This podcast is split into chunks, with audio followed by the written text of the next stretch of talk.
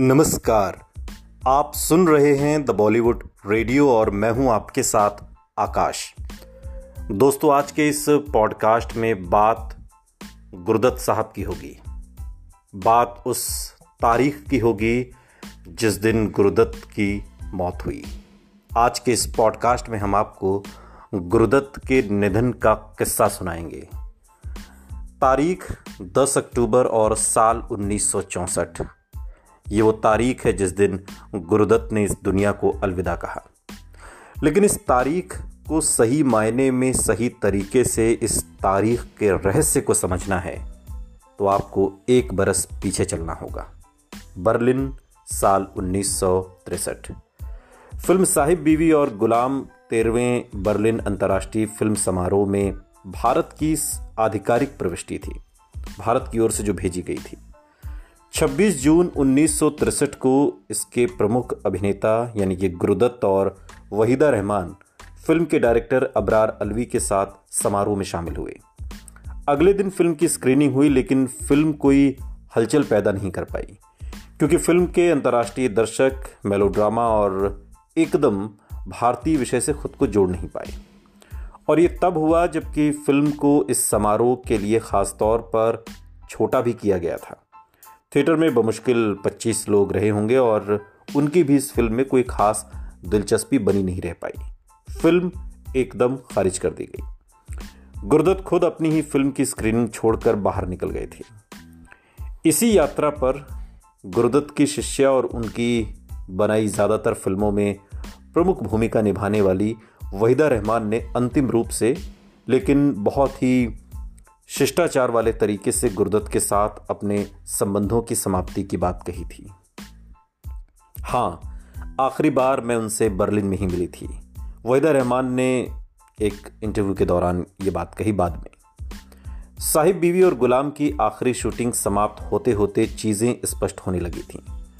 गुरदत्त की छोटी बहन और मशहूर पेंटर, कलाकार ललिता लाजमी उन दिनों को याद करते हुए एक इंटरव्यू में बताती हैं कि वहीदा और गुरदत्त तकरीबन अलग हो चुके थे।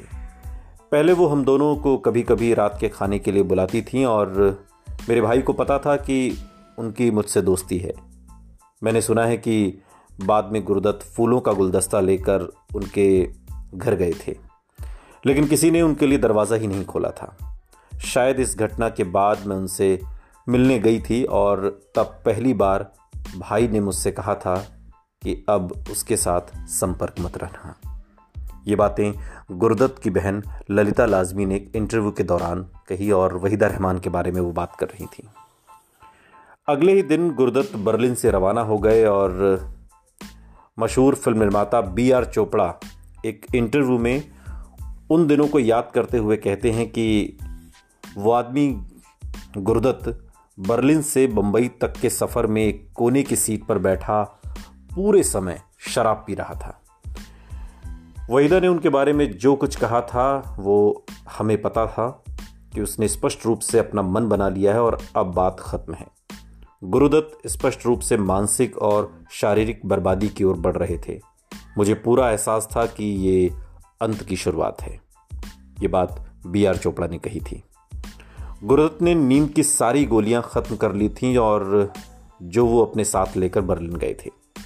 वो अगले चार रातों तक नहीं सोए थे और उन्होंने मुझसे कहा था कि मुझे लगता है कि मैं पागल हो जाऊँगा। साहिब बीवी और गुलाम के लेखक और निसंदेह बंगाल के साहित्य जगत के दिग्गज विमल मित्रा ने याद करते हुए बताया था। बात के दिनों में एक इंटरव्यू के दौरान, चूँकि उन्हीं की किताब पर, उन्हीं के उपन्यास पर ही फ़िल्म बनी थी। साल उन्नीस बंबई। बंबई में अपनी पत्नी और भारतीय फिल्मी गीतों में एक नई स्वाभाविकता लाने के लिए प्लेबैक सिंगिंग की परंपराओं को तोड़ने वाली बेहतरीन गायिका गीता दत्त ने अपनी सारी परेशानियों के लिए अपने बंगले को दोष देना शुरू कर दिया था। उनकी कहानी केवल एक दशक पुरानी थी, लेकिन काफ़ी जानी मानी थी। स्टार सिंगर और स्ट्रगलिंग फ़िल्म निर्माता को मायानगरी में एक दूसरे से प्यार हुआ था। कहीं अंतर्मन में उनका मानना था कि पाली हिल के बेहद पौश इलाके के इस बंगले में शिफ्ट होने के बाद से ही उनके रिश्ते में एक न पाटी जा सकने वाली दरार पैदा हो गई थी, गुरुदत्त और उनकी पत्नी गीता दत्त के बीच। गुरुदत्त और गीता की शुरुआती मुलाकातों से लेकर अंत तक रिश्ते की गवाह रहीं। गुरुदत्त की बहन ललिता लाजमी बताती हैं कि उनका मानना था कि बंगला भुतहा है। ये गीता दत्त अक्सर कहा करती थी। घर में एक खास तरह का पेड़ था और वो कहती थी कि उस पेड़ पर भूत रहता है, जो अपशगुनी है और उनकी शादी को बर्बाद कर रहा है। उनके विशाल ड्राइंग रूम में बुद्ध की एक मूर्ति भी थी और उससे भी उन्हें कुछ आपत्ति थी। ललिता के अनुसार गीता ने ही वो बंगला छोड़ देने का सुझाव भी बात के दिनों में दिया था।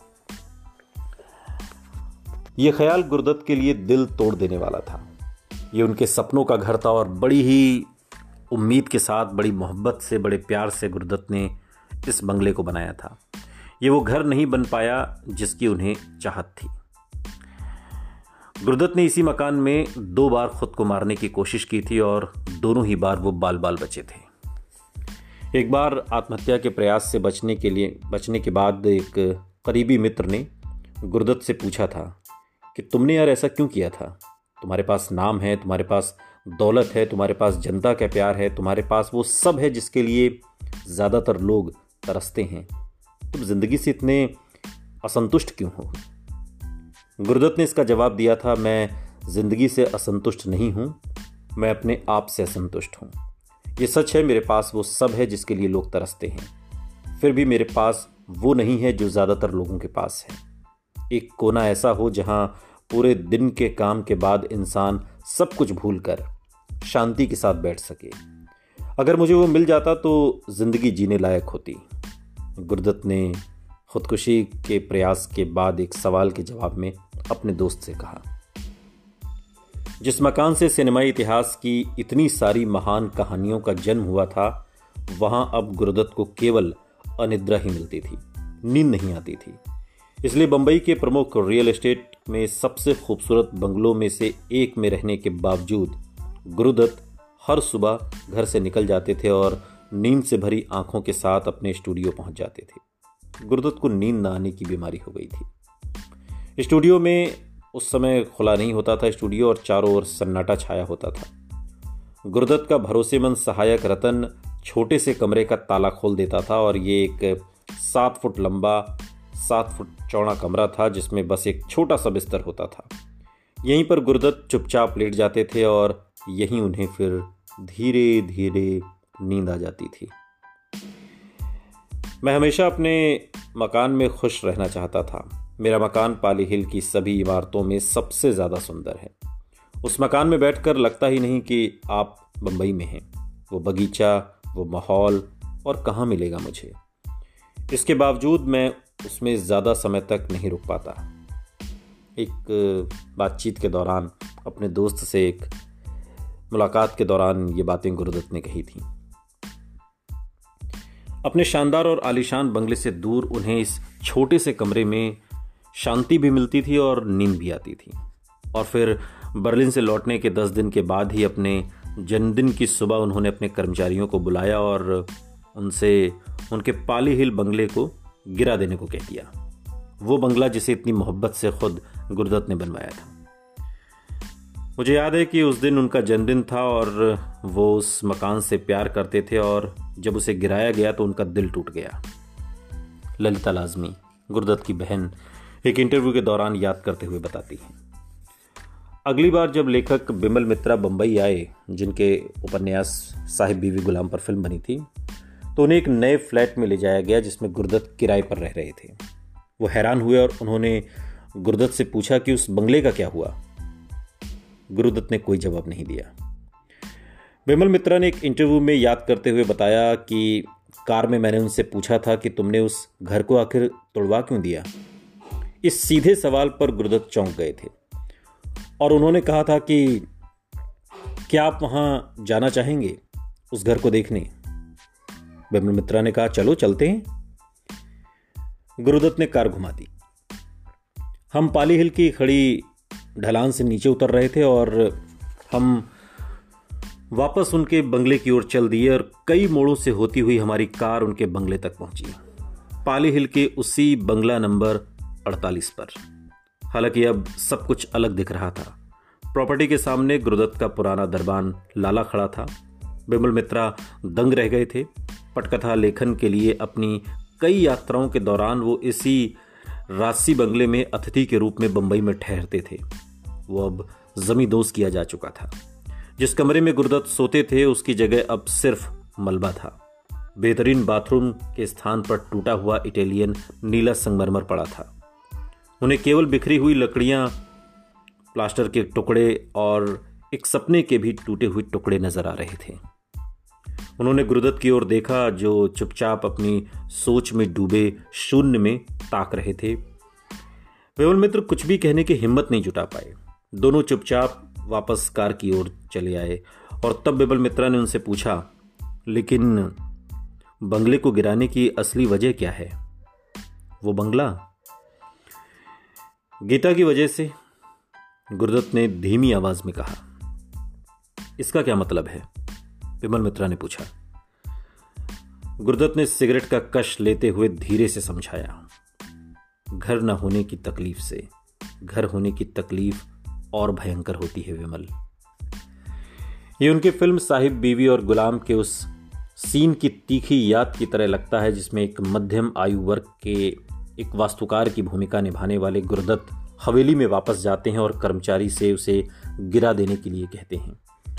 उनका जीवन और सिनेमा इसी तरह से एक दूसरे से मिलता रहता था। करीब एक साल के बाद उन्होंने बहारें फिर भी आएँगी फ़िल्म के लिए आखिरी शॉट दिया था। एक रिपोर्टर की भूमिका निभाते हुए। वो अपना इस्तीफा अपने संपादक को सौंपते हैं और कहते हैं, मैं जा रहा हूँ। वक्त धीरे धीरे आगे बढ़ रहा था। जगह बंबई और साल उन्नीस आ गया। उस रात गुरुदत्त के साथ फिर से बहस होने के बाद गीता दत्त सचमुच बेचैन थी। वो गुरुदत्त को अकेला छोड़कर अपनी माँ के घर चली गई थी और जो पेडर रोड पर किराए के एक अपार्टमेंट में रह रही थी। उनका अंदाज अजीब था। अगले दिन सुबह उन्होंने घर पर फ़ोन किया और नौकर से गुरुदत्त को देखने के लिए बोला। नौकर ने उन्हें बताया कि दरवाज़ा अंदर से बंद है। गीता ने नौकर से दरवाज़ा तोड़ कर देने, देखने को कहा कि दरवाज़ा तोड़ो और तोड़कर देखो वो कहाँ है, क्या कर रहे हैं। दस अक्टूबर साल उन्नीस को सुबह के साढ़े दस बजे थे। शनिवार का दिन था। मुझे उनकी मौत की एकदम स्पष्ट याद है। मुझे याद है कि उनका दाहिना हाथ फैला हुआ था, उनकी आँखें आधी खुली हुई थी, जैसे कि वो उठने ही वाले हों, कुछ कहने वाले हों। उनकी बहन ललिता लाजमी एक इंटरव्यू में याद करते हुए भावुक हो जाती हैं। कुर्ता पैजामा पहने हुए, पीठ के बल लेटे हुए, आँखें बंद, चेहरा दाई ओर झुका हुआ और शांत मुद्रा में आराम से था। साइड टेबल पर गुलाबी पानी से भरा एक गिलास था। नींद की गोलियाँ चकनाचूर करके पानी में घोल दी गई थीं। उसके पास एक अधूरा हिंदी उपन्यास था और लाइटें जल रही थीं। यह उनकी किसी फ़िल्म का सोचा समझा सीन लग रहा था। उन्होंने अपने कैमरे की काव्यात्मक नज़र अपने गीतों के लय और अपनी सिनेमाई भाषा में विद्रोह के माध्यम से कई जादुई सीन बने हुए थे। ये गुरुदत्त का अंतिम सीन था। उनकी खुद की असली मौत के सीन की खास फ्रेम रचना थी। आखिरकार उनकी उदासी खत्म हो चुकी थी। उन्हें नींद नहीं आती थी। नींद न आने की बीमारी थी। लेकिन अब वो एक ऐसी नींद में सो गए थे जहाँ से दोबारा उन्हें कभी नहीं उठना था। जब मैं गीता से मिली तो मेरे लिए उनके पहले शब्द यही थे कि, लल्ली, मुझे पता है कि आप सभी मुझे उनकी मौत के लिए दोषी ठहराएँगे। ललिता ने उस इंटरव्यू में याद करते हुए कहा, गुरुदत्त की मृत्यु उनतालीस साल की उम्र में हुई थी। चालीस के भी नहीं हुए थे। और वो अपने करियर की छोटी सी अवधि में एक सम्मानित विरासत पीछे छोड़ गए थे। कम शब्दों में अपनी बात कहने वाले गुरुदत्त की प्रतिभा का लोहा दशकों बाद ही माना गया। उनकी फ़िल्मों की तरह उनका जीवन भी दो हिस्सों का एक सपना ही था। यह दास्तां उस सपने के निर्माण और फिर सपने के विनाश की है। निर्माण और विनाश जो गुरुदत्त के जीवन में साथ साथ चला। ये दास्तां भी कुछ वैसी ही है, गुरुदत्त की ज़िंदगी की तरह। गुरुदत्त जिन्हें नींद नहीं आती थी। नींद की गोलियाँ लेते थे। वहीदा रहमान ने कह दिया था, तुम्हारे साथ नहीं रहूँगी। ये संबंध अब चल नहीं पाएगा। गीता दत्त, जो पत्नी थी, उनसे बराबर झगड़ा होता था। बहन ललिता लाजमी, सब कुछ अपनी आँखों से देखते हुए और आखिर में अपने भाई को मौत की नींद में सोते हुए देख गई। इंटरव्यू के दौरान ये सब कुछ बताते हुए ललिता रो पड़ती हैं। सालों बाद एक इंटरव्यू दिया था। सुनते रहिए द बॉलीवुड रेडियो सुनता है सारा इंडिया